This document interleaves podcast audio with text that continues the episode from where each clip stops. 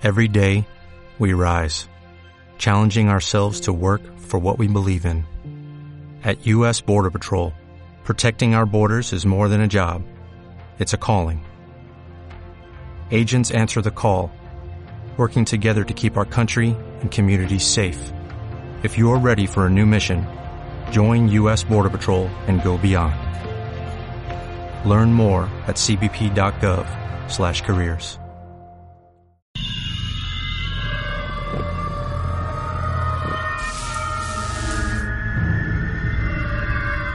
¿Acaso te pedí yo, oh Hacedor, que de mi arcilla dieras forma a un hombre? ¿Acaso te pedí que me elevaras desde las tinieblas? La cita pertenece al poema El paraíso perdido de John Milton. Da comienzo a una obra inmortal de la literatura universal, Frankenstein o el moderno Prometeo de Mary Shelley.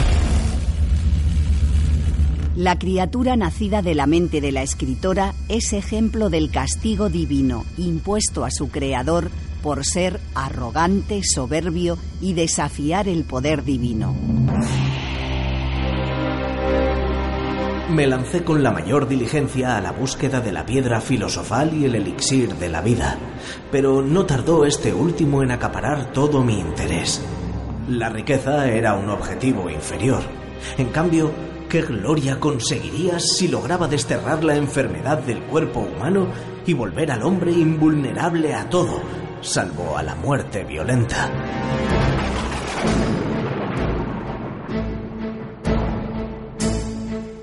Frankenstein y Mary Shelley impulsaron un género literario que afloraba a comienzos del siglo XIX, la ciencia ficción, y que a su vez renovó la literatura fantástica y de terror. La novela aborda temas ancestrales como la lucha eterna entre el bien y el mal, la pugna entre creador y creación, reflexiona sobre la soledad y sobre el extraño o el diferente. Los grandes escritores siempre lanzan mensajes hacia el futuro y desde luego eh, Bram Stoker o Robert Stevenson o Mary Shelley, por supuesto, es lo que están haciendo. Son grandes escritores porque hablan de los miedos y de las oscuridades del ser humano. Todas las civilizaciones, eh, donde hay humanos, hay monstruos. Monstruo es una palabra que tiene muchos significados y monstruo también es alguien que se sale de la norma propia de su especie. Mary Shelley fue la que concibió el mito de Frankenstein y es extraño que el hombre que no nació de mujer, que es Frankenstein, haya sido concebido por una mujer precisamente, ¿no? La ciencia no debe meterse en la obra de Dios. Hay que cerrar los ojos y no entrar aquí, porque si lo haces, mira lo que sucede, mira qué cosas horribles suceden. En el fondo es el mito del aprendiz de brujo, el demiurgo que convoca unas fuerzas que luego no puede controlar.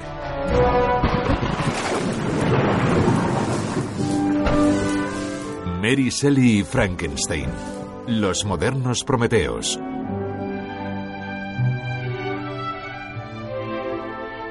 Mary Godwin Wollstonecraft Shelley escribió Frankenstein o el moderno Prometeo. También otros relatos como la novela apocalíptica El último hombre en la Tierra.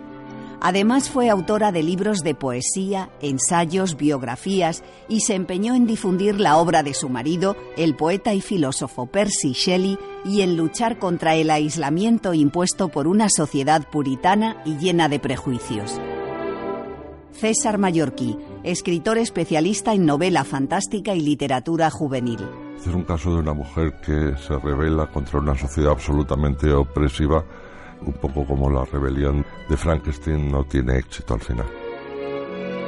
Ella era hija del filósofo William Godwin, un filósofo libertario muy moderno para su época, que estaba en contra del matrimonio, que estaba en contra de que a los individuos se les coartara la libertad y tal. Elia Barceló, escritora y ganadora de varios premios de relato fantástico y ciencia ficción. Pero era poco consecuente porque él se casó pero en secreto, con su esposa, que era la primera feminista europea, Mary Wollstonecraft, que murió de parto, murió al dar a luz a Mary.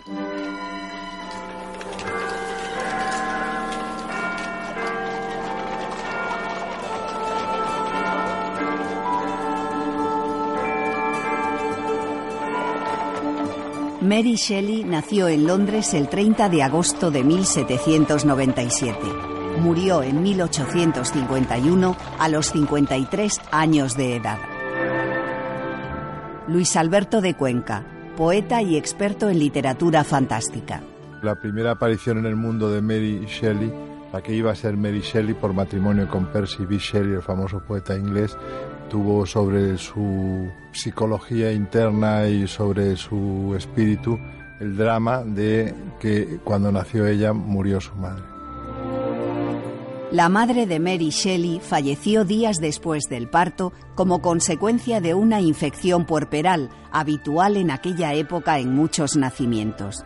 La ausencia materna y la falta de cariño por parte de su padre marcaron los primeros años de Mary, que por contra se educó en un ambiente erudito, rodeada de libros y de debates científicos y filosóficos por parte de quienes acudían a su casa. A ese círculo académico se sumó el poeta romántico Percy Shelley. Se crió con un padre muy moderno, aparentemente, pero cuando ella hizo caso de su educación y se enamoró de Shelley, que era un hombre casado, y decidió irse con él, su padre la echó de casa. Percy, con 21 años, y Mary, con casi 17 años, se fugaron y recorrieron durante seis semanas varios países europeos donde vivieron como románticos. El romanticismo, como bien lo decía Bertrand Russell, no fue solamente una escuela poética o literaria o musical, sino un movimiento vital, la actitud de unas generaciones humanas. William Ospina, autor de la obra El año del verano que nunca llegó, donde recrea la génesis de Frankenstein. Ese sueño de libertad, que no era solo un sueño de libertad política en el caso de estos adolescentes, era como un sueño de libertad total, ¿no? De libertad estética, de libertad sexual, de libertad de la imaginación. Ellos lo vivieron con mucha plenitud y en eso son precursores de una época que cada vez quiso ser más libre cuando llevaban ya más de 50 años con el decoro, el buen gusto, el no pasarse, el no exagerar y todo muy sensato y todo muy lógico. Entonces, cuando llega el romanticismo son las ganas de liberarse, de buscar la parte oscura, de explorar todo lo que antes no se podía explorar. Los héroes empiezan a ser, por ejemplo, piratas, eh, ladrones, eh, gente fuera de la ley y los monstruos se convierten en los monstruos que ahora conocemos como los grandes monstruos. Eh, son esos monstruos especiales, diferentes.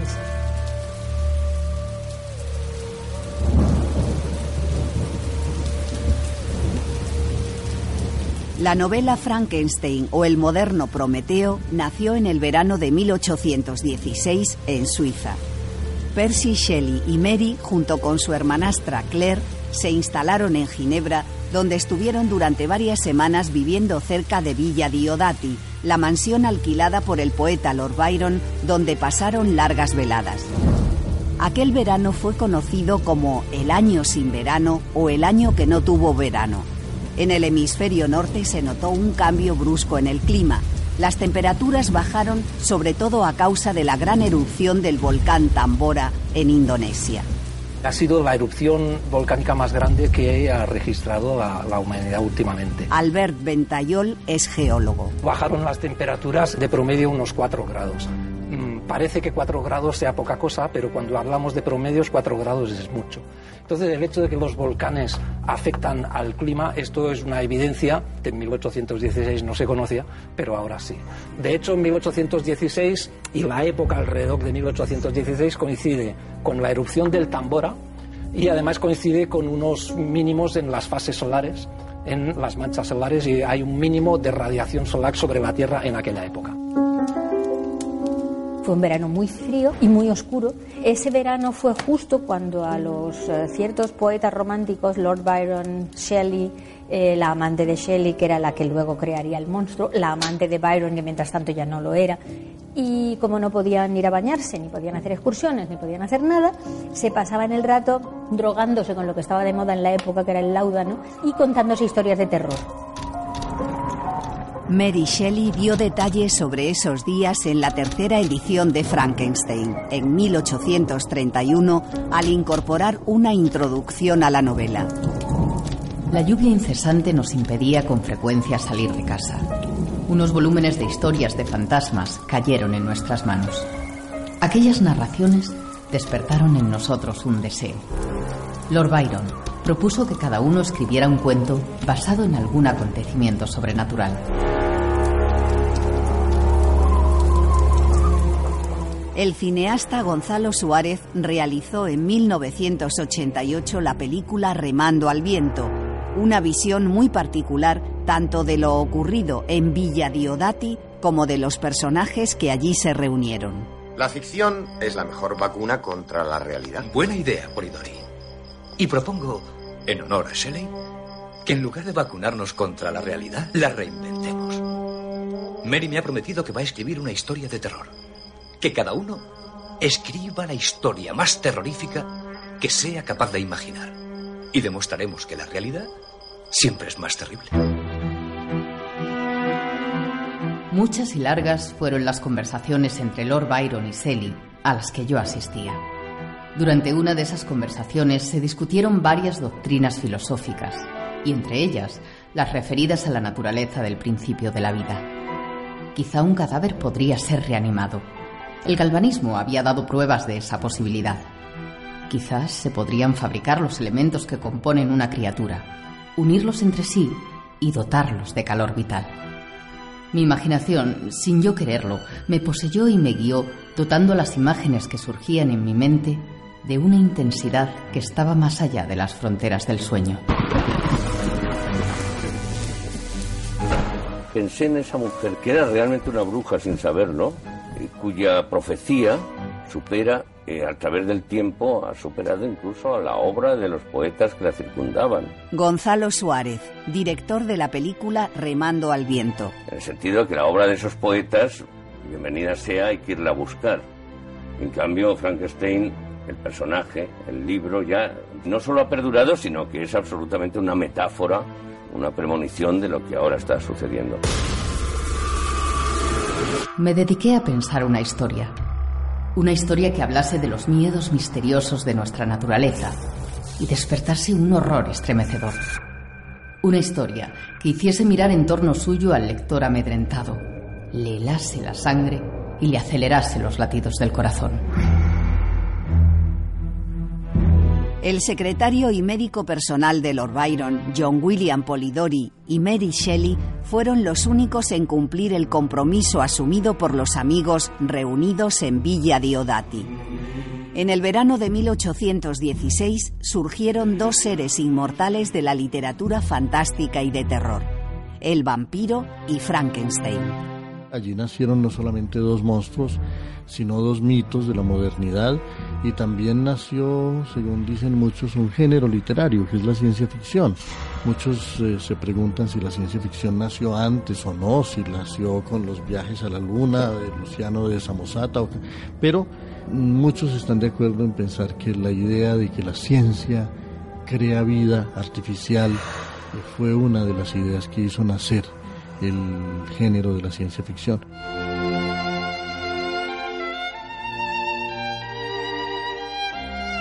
Frankenstein no es solo el resultado de unas veladas nocturnas durante el verano. También es producto de los acontecimientos y vivencias que rodearon a su autora hasta que acabó el manuscrito en 1817. Mary Shelley no había cumplido los 20 años. Podemos imaginar que ciertamente era una mujer genial y también que tenía que ver, digamos, el escenario en el que ella creció. Fernando Marías, escritor, editor e impulsor de la plataforma cultural Hijos de Mary Shelley. Su familia, su padre era un hombre escritor, político, un hombre de gran cultura, siempre creció ella y se movió en un ambiente de cultura en el que la cultura era muy importante, entonces queremos suponer que de nuevo en este caso la creación de Frankenstein, el moderno Prometeo, es una prueba más de que la educación adecuada de una persona muy joven o, niño puede llevarle a hacer cosas más grandes de lo que sin esa educación haría. Percy y Mary Shelley vivieron como románticos. El destino trazó el rumbo de la pareja, un camino no siempre dichoso. La falta de recursos económicos y las deudas se unieron en demasiadas ocasiones al infortunio y la muerte es que la muerte está presente en, la vida de Mary todo el tiempo. De hecho, todo su texto, todo lo que hace, todo lo que genera tiene ese aire de, de tragedia, de cementerio, de tumba, es decir, está rodeada por lo oscuro de una manera impresionante. El desamparo y la tragedia que traslada al libro también rondaron a su alrededor mientras escribía Frankenstein. Por un lado, la muerte de su madre, que Mary, no habiéndola conocido, la veneró toda la vida, o sea, veneró a una muerta, a alguien que, que había muerto. Luego, eh, Mary Shelley concibió eh, Frankenstein en 1816 y el año anterior había perdido a su primer hijo, una, una niña que nació prematura y murió. Y eso lo asumió en una tremenda depresión. Por último, otro factor, la importancia, el peso que tenía en su vida su padre, William Godwin, que tenía una tremenda contradicción, era un hombre que en sus escritos propugnaba por el amor libre, por la libertad de la mujer, pero luego en la vida real, educándola a ella, la educaba de una forma completamente distinta. Por ejemplo, se opuso frontalmente a la relación de, de Mary Shelley con Percy Shelley. Hay mucho autobiográfico en la relación de Víctor Frankenstein, que es un mal padre para su monstruo, que lo ha hecho como es, y luego cuando ve lo que ha hecho no le gusta a su criatura y lo abandona. Las desgracias no acabaron tras la publicación de la novela. Mary Shelley tuvo que sobrellevar la muerte de otros dos hijos y el fallecimiento de su marido, Percy, que se ahogó en el lago de Livorno, en Italia.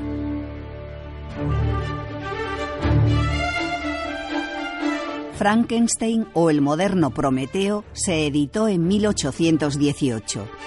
La primera edición no llevó impreso el nombre de Mary Shelley. Fue una obra anónima que contó además con el prólogo de su marido. En 1821 se publicó de nuevo, ya con su nombre, y en la tercera reimpresión de la novela, en 1831, dejó constancia de su autoría. Al principio pensé escribir unas pocas páginas, un cuento corto, pero Shelley me insistió en que desarrollase más la idea. Ciertamente no debo a mi esposo la sugerencia de una sola idea, ni siquiera de un sentimiento. Sin embargo, de no ser por su estímulo, jamás habría recibido la forma en que ha salido a la luz. De esta aclaración debo exceptuar el prefacio. Que yo recuerde, lo escribió enteramente él. Debo confesar que valor literario tiene muy poco. Eh, hay que tener en cuenta que Mary Shelley era una mujer muy joven. Es cierto que Shelley le debió ayudarle y de- de- corrigió la prosa, pero es una novela estructuralmente deficiente y digamos que, por ejemplo, las reacciones de los personajes no son muy lógicas muchas veces. Literariamente no es la mejor novela del universo. No se puede comparar, por ejemplo, con esa otra gran novela de terror, la mejor probablemente escrita jamás, que es el Drácula de Bram Stoker. Pero en cualquier caso, la frescura romántica del Frankenstein de la Shelley, la manera en la que da salida a toda esa preocupación por la vida artificial que existía en ese momento, plantearse crear vida a través de la muerte, es algo muy de la época.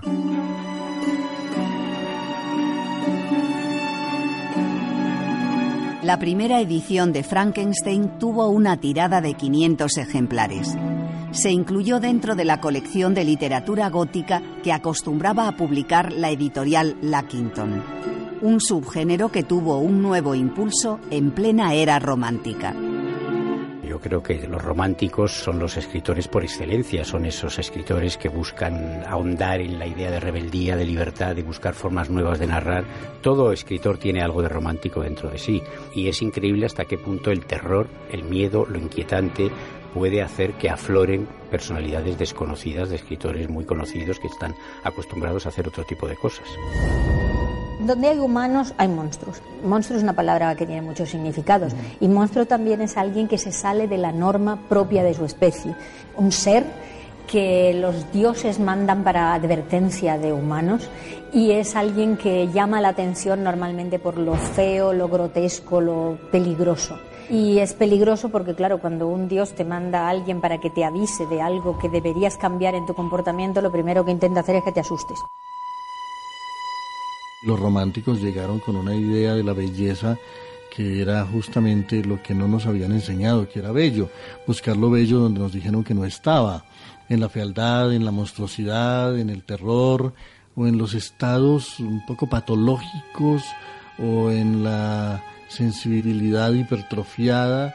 Todo el siglo XIX fue heredero de esa aventura de estos jóvenes que buscaban la belleza en otra parte, todas esas eh, aventuras de la deformación eh, y, y, de, huir del molde estrecho y de la figura áurea y de la áurea proporción.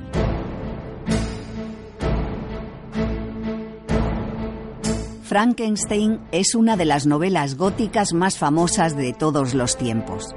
Mezcla los elementos comunes de la literatura romántica, lo oscuro o tenebroso, lo sobrenatural y los personajes trastornados. Es también una novela de terror y de ciencia ficción. Sí supo crear algo nuevo cuando a la novela gótica tradicional le superpuso la ciencia y eso hizo que generara un nuevo género que es la, ciencia ficción. Es decir, yo el principal valor que le atribuyo a Frankenstein, parte de ser el origen de un mito, que es una novela germinal, es una novela donde eh, inaugura un género, como he dicho, presenta el primer Mad Doctor, doctor loco de la historia, que es eh, Víctor Frankenstein, y el primer hombre artificial creado por la ciencia. Desde el punto de vista formal, Frankenstein es una novela donde hay varios narradores y una profusa correspondencia epistolar que hace avanzar la historia. Bueno, esa primera parte del capitán del barco es epistolar. César Mallorquí. Luego es la historia de lo que ha ocurrido de Víctor Frankenstein, narrada por Víctor Frankenstein, y después la versión de la historia por la propia criatura. Digamos que son tres puntos de vista distintos y hasta cierto punto lógicos en ese sentido. Pasa que muchas veces está desequilibrada la narración. El libro corresponde a un tipo de hacer novelas que era el de entonces. Ella, mm, realmente su aportación yo creo que es encontrar un argumento genial y adornarlo con los suficientes elementos emocionales y dramáticos que lleven esa genialidad a su cumbre. Fernando Marías. Es curioso como además es una novela que a veces uno está leyendo y encuentra trozos tal vez un poco demasiado largos, eh, sorprende un poco los, los parlamentos de la criatura para el lector de hoy, pues tal vez sean un poco extraños, un poco demasiado exquisitos, podríamos decir, pero claro, hay que intentar ponerse en lo que era la mirada de la época.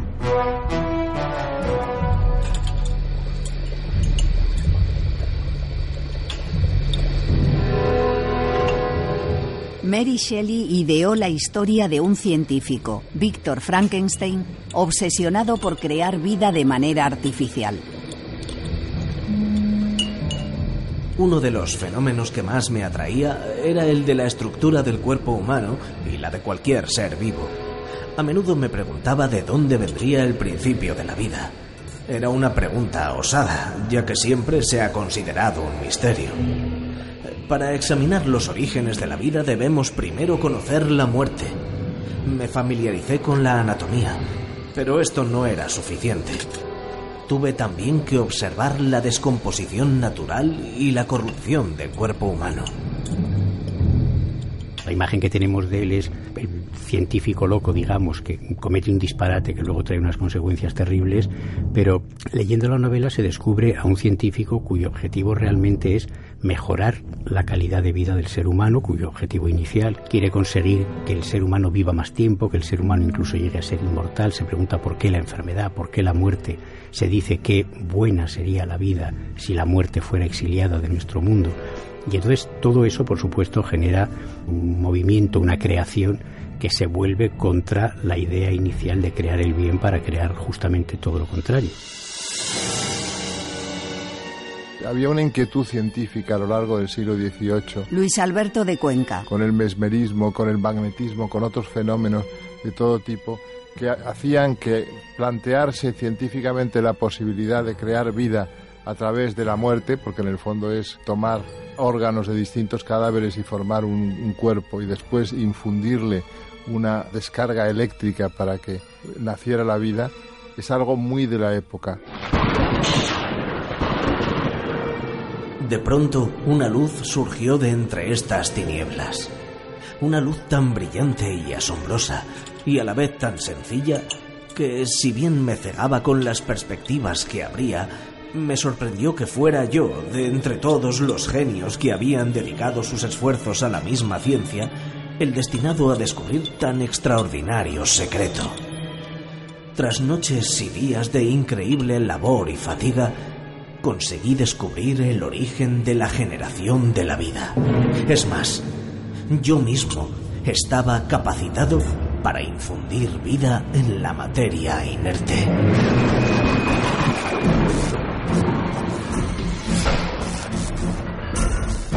Mary Shelley fue una visionaria que se sirvió del desarrollo científico, en especial de los principios de la electricidad, para abordar una serie de consideraciones éticas y filosóficas sobre los excesos de la tecnología. Mary Shelley nos recuerda en su obra que la investigación científica encierra peligros y, puede engendrar monstruos. Pedro Ruiz Castel profesor de Historia de la Ciencia de la Universidad de Valencia e investigador del Instituto Interuniversitario López Piñero. Los seres humanos, a fin de cuentas, somos responsables de nuestras acciones y, la ciencia, cuyos resultados pueden ser impredecibles e incontrolables, no es una excepción. Si colocamos nuestra mente en lo que era el conocimiento 200 años atrás, pues podemos fácilmente también imaginar a un científico de la época diciendo si esta idea de que la electricidad puede volver a la vida de alguna manera a los, a los seres muertos, mm, no sé hasta dónde llegaría el científico pensando, pero si esa misma idea se le da a un novelista, de inmediato el novelista va a decir, bueno, pues puede llegar a que un ser muerto le devolvemos la vida y ese ser de pronto se dedica a recorrer la tierra y ese ser mm, vive una aventura extraordinaria, etcétera, etcétera, etcétera, ¿no? A comienzos del siglo XIX, el deseo de Víctor Frankenstein de crear un ser a partir de fragmentos de otros cuerpos requería de la complicidad e imaginación del lector. No como hoy en día, cuando ya son habituales los trasplantes de órganos y otros tratamientos y técnicas donde interviene la biotecnología. Es verdad que por aquel entonces, bueno, pues existían ya técnicas reconstructivas, ¿no? Como las que permitían, por ejemplo, realizar trasplantes de piel para recomponer la nariz, pero los trasplantes de órganos presentaban problemas mucho más complejos. 90 eh, años más tarde eh, de la publicación de la novela, en 1908, es el investigador francés Alexis Carrel quien desarrolla un método de trasplante de órganos, eh, aunque sus experimentos con animales, bueno, pues fracasaron. Por, la barrera que suponía el sistema inmunológico que provocaba el rechazo de los órganos trasplantados y de hecho no fue hasta la segunda mitad del siglo XX, con el descubrimiento de medicamentos con los que facilitar la inmunosupresión, que los primeros trasplantes empezaron a ser viables. En la novela, Mary Shelley detalla muchos ejemplos del potencial científico del momento, centrándolo en el galvanismo, una teoría basada en la electricidad de los cuerpos para generar el movimiento de los miembros. A partir del siglo XVIII, la ciencia adquiere un protagonismo máximo y sustituye de algún modo a la religión. La ciencia es la nueva religión y por tanto también hay que denunciar no solo los excesos en el campo de la religión y del trascendentalismo, sino que realmente lo que hay que denunciar también es que la ciencia pueda con, erigirse como la gran tirana también de este nuevo mundo que están haciendo en ese momento. Lo que hace Mary Shelley es lanzar un mensaje romántico de defensa del individuo ante el poderío de la ciencia que no entiende más que de progresar en ese campo sin atender a los valores fundamentales de la persona. A principios del siglo XIX, el científico Luigi Galvani ya había realizado experiencias con lo que se intuía que era el principio de la vida, la electricidad. El físico italiano estableció una relación entre la electricidad y la fuerza vital o impulso nervioso. Luigi Galvani, diseccionando una rana, por accidente, tocó con su bisturí el gancho de bronce en el que estaba colgada esa rana. Y entonces el anca de rana se movió. Era algo muerto y se movió. José Carpio, catedrático del Departamento de Ingeniería Eléctrica de la UNED. Esto le sorprendió y siguió investigando y durante bastante tiempo pues fue haciendo experimentos y vio que siempre que se hacía ocurría eso, la rana se movía. Esto que nos puede parecer un poco ridículo, pues en aquel momento despertó muchísima expectación. De hecho, eh, Galvani eh, su experimento lo repitió delante de auditorios de mucho prestigio científico en aquella época. Él llegó a la conclusión de que lo que Franklin había dicho, que había dos tipos de electricidad, una positiva y una negativa, había un tipo más de electricidad que era la electricidad animal. Era ese algo que daba lugar a la vida, que daba lugar a que todos los seres vivos de alguna manera se movieran. Mary Shelley era conocedora de las pruebas realizadas con ranas muertas y se sirvió de ellas para dar vida a la criatura. Sin embargo, posteriores estudios pusieron en duda la veracidad de la teoría de Galvani. Quedó demostrado que la electricidad, esa electricidad animal, no tenía ningún tipo de fundamento científico, pero yo creo que sí que quedó un poco en el subconsciente de la época esa relación entre la electricidad y la vida. Víctor Frankenstein construye un ser al igual que el titán Prometeo. El poeta romano Ovidio, en Metamorfosis, en el apartado dedicado al origen del mundo, escribe versos sobre el padre de la humanidad. Los astros aparecieron en el cielo y las bestias en la tierra, el aire y el agua. Faltaba con todo una criatura que pudiera dominar a las otras y el hombre fue creado. Prometeo lo hizo de agua y tierra, modelándolo a imagen de los dioses. En tanto que la cabeza de las bestias se inclina hacia la tierra, la del hombre se alza para mirar a lo alto. Víctor Frankenstein es el nuevo y moderno Prometeo, el que osa transgredir la ley natural y divina el moderno Prometeo, no olvidemos un hombre que trae a la humanidad el fuego de los dioses, en este caso la inmortalidad o el vencer a la vida, el don de la vida que normalmente se atribuye a Dios y es castigado por ellos. También hay una parte interesante, es qué es humano, qué es monstruoso. Eso también aparece porque precisamente al, al aportar Mary Shelley el punto de vista de la criatura, no solamente la del doctor. Entonces todo es una tesis bastante reaccionaria sobre hasta dónde puede llegar el ser humano. Yo creo que asistimos a una segunda creación, ¿no? Es como si leyéramos el Génesis de nuevo. Lo que pasa es que es un Génesis en el que el hombre ha sido capaz de crear al hombre. No ha habido necesidad de intercesión de ningún dios, todavía no se ha establecido con Darwin la ley de la evolución humana y por tanto no se conocía que el hombre no nace de la decisión de un Dios que extrae, digamos, del barro el lodo con el que se fabrican los hombres, sino que realmente viene de una evolución de las especies. Entonces no se conocía todavía eso.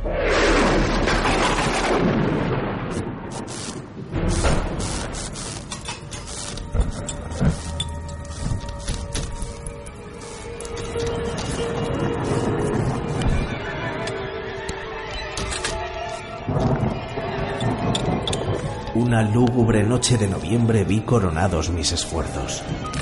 Con una ansiedad casi rayana en la agonía, reuní a mi alrededor los instrumentos capaces de infundir la chispa vital al ser inerte que yacía ante mí. Era ya la una de la madrugada. La lluvia golpeteaba triste contra los cristales y la vela estaba a punto de consumirse cuando, al parpadeo de la llama medio extinguida, vi abrirse los ojos amarillentos y apagados de la criatura. Respiró con dificultad y un movimiento convulsivo agitó sus miembros.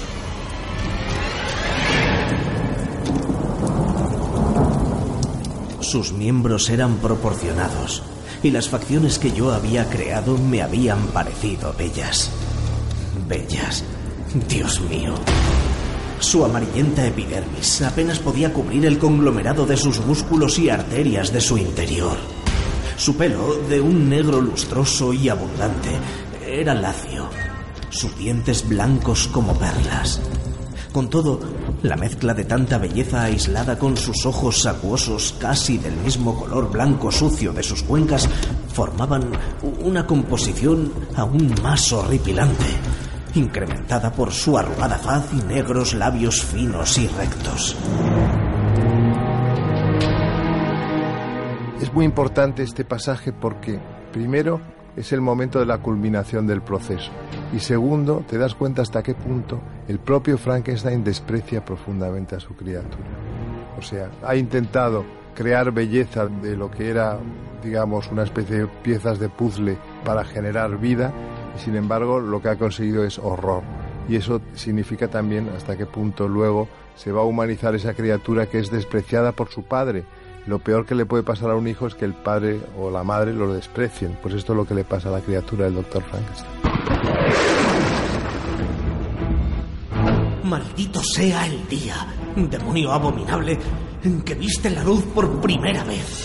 Malditas, aunque sea yo quien las maldiga, las manos que te.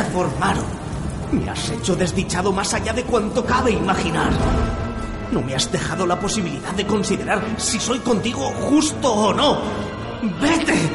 ¡Líbrame de la visión de tu presencia detestable!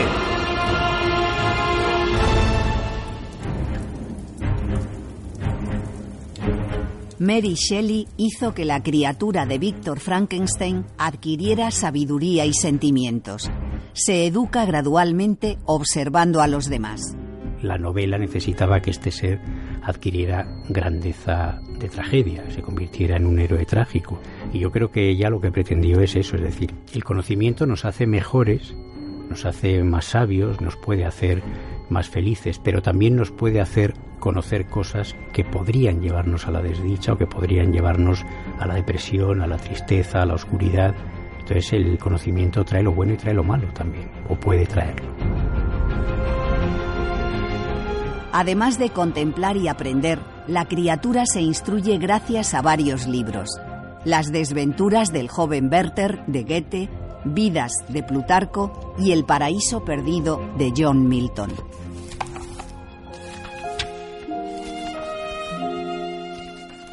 El paraíso perdido me despertó emociones distintas y muchísimo más hondas.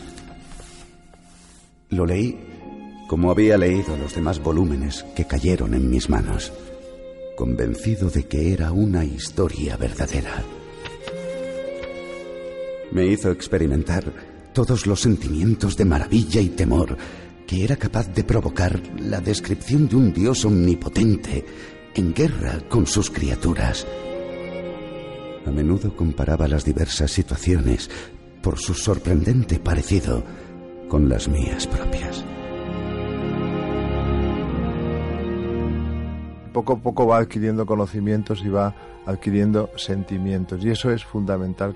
Va creciendo, como diríamos eh, si nos ponemos evangélicos, en sabiduría y bondad, porque realmente no conoce tampoco los límites que hay entre bien y mal. Eso es lo que le asusta al doctor Frankenstein, que puede ser una criatura devastadora, destructiva, pero luego va adquiriendo una especie de ética no sabemos por qué, pero realmente yo creo que ese es el mensaje que quiso transmitir a la criatura la propia Mary Shelley que fuera creciendo en una serie de virtudes que configuraban a un ser marginado de la sociedad, pero superior de algún modo a la podrida sociedad que lo rodea y lo circunda. Es una novela en la que parece que lo esencial es, es, ese monstruo aterrador que está ahí y uno lee la novela con atención y en primer lugar ese monstruo ni es tan aterrador ni al contrario, es más bien un personaje tierno y desvalido que lo que está es absolutamente solo y absolutamente aterrorizado por la gente que lo acosa y lo rodea. Es una novela que es una reflexión sobre la metafísica, es una novela que piensa sobre la soledad del ser humano, sobre su deseo de trascendencia, sobre el amor, y esto se encuentra en todos los libros clásicos de terror. Frankenstein no seas justo con los demás y déspota conmigo únicamente, ya que soy a quien más debes mostrar tu justicia, incluso tu clemencia y afecto. Recuerda que soy tu criatura. Debería ser tu Adán. Pero soy más bien el ángel caído, a quien privaste de la alegría sin haber cometido mal alguno. En todas partes veo la felicidad, de la que solo yo me encuentro irrevocablemente excluido. Yo era afectuoso y bueno, y la aflicción me ha convertido en demonio. Haz que sea feliz y seré virtuoso otra vez. Aunque sus sentimientos son buenos, la criatura encuentra el rechazo en su creador y en todo el mundo por culpa de su aspecto. Huérfano, abandonado por Frankenstein, abocado a la soledad y al sufrimiento, decide vengarse, convertirse en un monstruo y demostrar su crueldad y violencia. Vengaré mis ofensas. Si no puedo inspirar afecto, inspiraré terror. Y a ti, mi mayor enemigo, por ser mi creador, te juro un odio inextinguible. Ten cuidado. Buscaré tu destrucción. Y no descansaré hasta que haya destrozado tu corazón, de tal suerte que maldecirás la hora de tu nacimiento.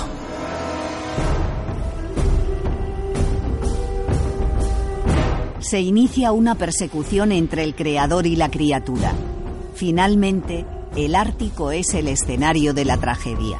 Es el hombre enfrentado a fuerzas universales, a fuerzas divinas, que se alza contra ellas, pero al final es derrotado siempre. Ese es el auténtico mito romántico. Aquí igual sucede. Frankenstein, que lo que ha demostrado con relación al monstruo en general es una bastante cobardía. Al final se lanza, después de todas las tropelías que hace su creación, se lanza por él a buscarle para acabar con él y muere en el Ártico. Está bien, es el ser también atormentado por el destino que es el, el monstruo perdiéndose en la niebla del Polo Norte, sí, es una bonita imagen.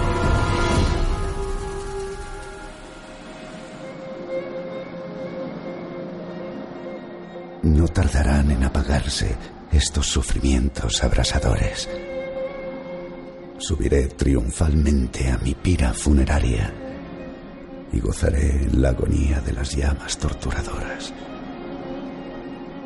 Cuando se apague la luz de esa hoguera, los vientos barrerán mis cenizas, arrojándolas al mar.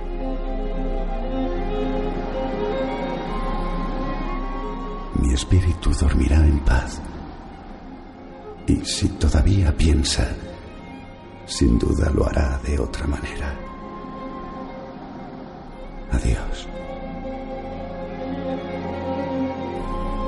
Cuando el monstruo finalmente se pierde en la nieve, se aleja, dice Mary Shelley, se alejó en la oscuridad y la distancia, que es una forma muy hermosa de hablar de cómo se va metiendo en la muerte, en la nada, en el olvido, paradójicamente para no ser olvidado nunca.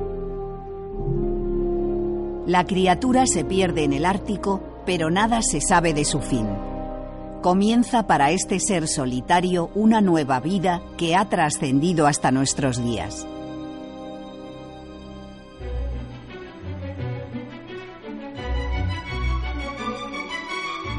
A ello han contribuido otros creadores que han sabido reinterpretar la novela y sus personajes. Cinco años después de la publicación de Frankenstein, se realizó la primera adaptación teatral, un montaje titulado La presunción o el destino de Frankenstein. El padre de Mary presenció el debut teatral en Londres e inmediatamente escribió una carta a su hija que en ese momento vivía en Génova, Italia. Mi querida Mary, escribo estas pocas líneas simplemente para decirte que Frankenstein se estrenó anoche por primera vez y con éxito. Por lo tanto, he ordenado que se impriman 500 ejemplares de la novela, cuyos beneficios serán tuyos. Mary Shelley regresó a Inglaterra para ver a Frankenstein en el teatro. En una carta enviada a su amigo y poeta Lee Hunt, detalló la impresión que le produjo ver al monstruo. De pronto soy famosa. Frankenstein ha tenido un éxito prodigioso en el teatro y ha sido representada por vigésimo tercera vez en la English Opera House. Más adelante, la carta describe un momento especial de la obra. Wallach está muy bien al final del primer acto. La escena representa un cuarto con una escalera al fondo que conduce al taller de F.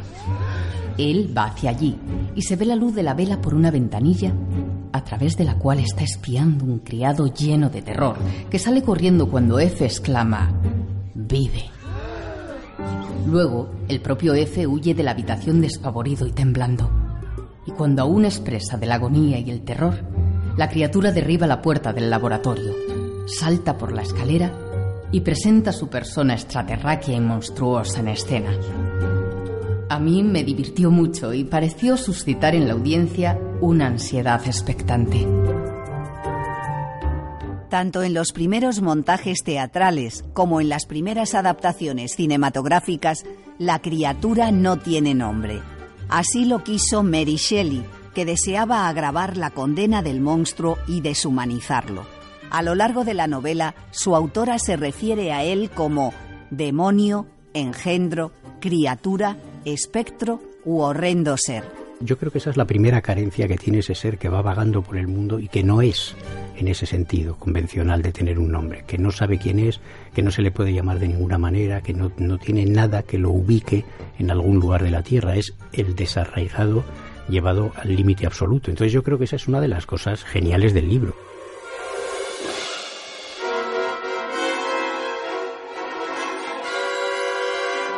Pero el Frankenstein que ha llegado a nuestros días no es el literario o el teatral, sino el que recreó el cine en gran cantidad de adaptaciones. Creo que esta novela es famosa, es conocida, probablemente muy poco leída hoy en día, pero creo que la imagen y el recuerdo que todos tenemos de Frankenstein no proviene de la novela, proviene de Hollywood. ¿Qué imagen tenemos de, de Frankenstein? Está marcada la Boris Karloff, con esa cabeza plana, los dos tornillos. Ese, ese es el mito. En realidad creo que el mito tal como se concibe hoy día viene más de la película que de la novela.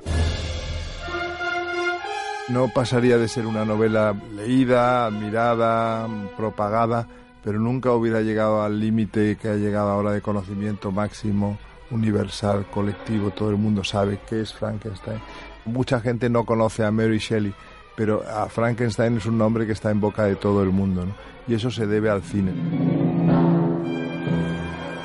La primera adaptación para la gran pantalla se realizó en 1910. Un cortometraje de 16 minutos, en blanco y negro y mudo, producido por la Thomas Edison Film Company. Desde entonces el cine ha llevado a la pantalla en muchas ocasiones la historia del doctor Frankenstein y su criatura. De todas ellas, la del Estudio Universal de 1931, dirigida por James Whale, con Boris Karloff representando a la criatura, se ha convertido en un icono del siglo XX.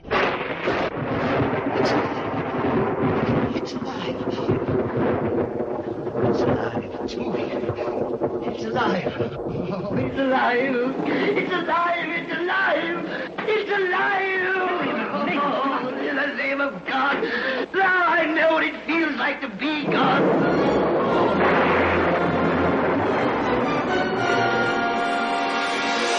Yo recuerdo en la película de Dioses y Monstruos que Ian McKellen, que interpretaba al personaje de James Whale, decía cuando el diseñador de la película me trajo eso, pensé que se había vuelto loco. Decía, vamos a poner a un tipo pintado de blanco y con dos tornillos en el cuello. Es una cosa completamente ridícula, ¿no?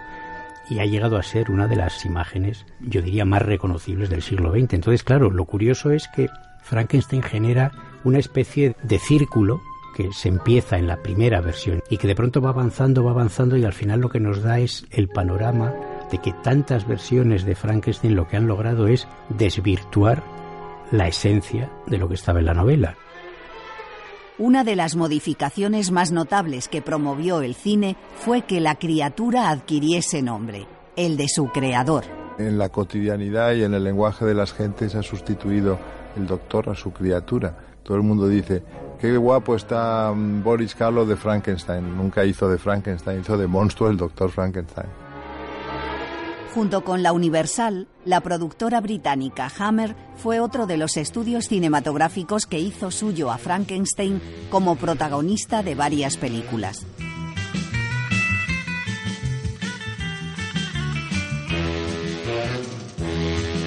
También adquirió comicidad a raíz de la serie televisiva La familia Monster.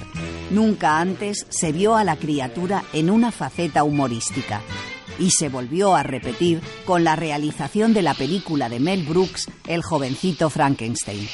Doctor Frankenstein. Frankenstein. ¿Me toma el pelo? No, se pronuncia Frankenstein. ¿Dice usted también Froderick? No, Frederick. ¿Y por qué no es Froderick Frankenstein? ¿Por qué no? Es Frederick Frankenstein. Muy bien. Usted debe de ser Igor. No, se pronuncia Igor. A mí me dijeron que era Igor. Pues estaban equivocados, ¿sabe? También ha contribuido a la popularidad con ese blanco y negro imitando las películas de Whale, pero en broma, ¿no? Luis Alberto de Cuenca, poeta, escritor y experto en literatura fantástica. La verdad es que es absolutamente genial también. Yo adoro el jovencito Frankenstein, ese Igor, ese jorobado que ayuda al doctor en todas sus, digamos, parafernalias creativas o creadoras. Es verdaderamente uno de los personajes más geniales que se puedan ver. En 1994, Robert De Niro interpretó al monstruo en la versión de Kenneth Branagh, considerada la más fiel a la novela de Shelley. No se puede engañar a la muerte.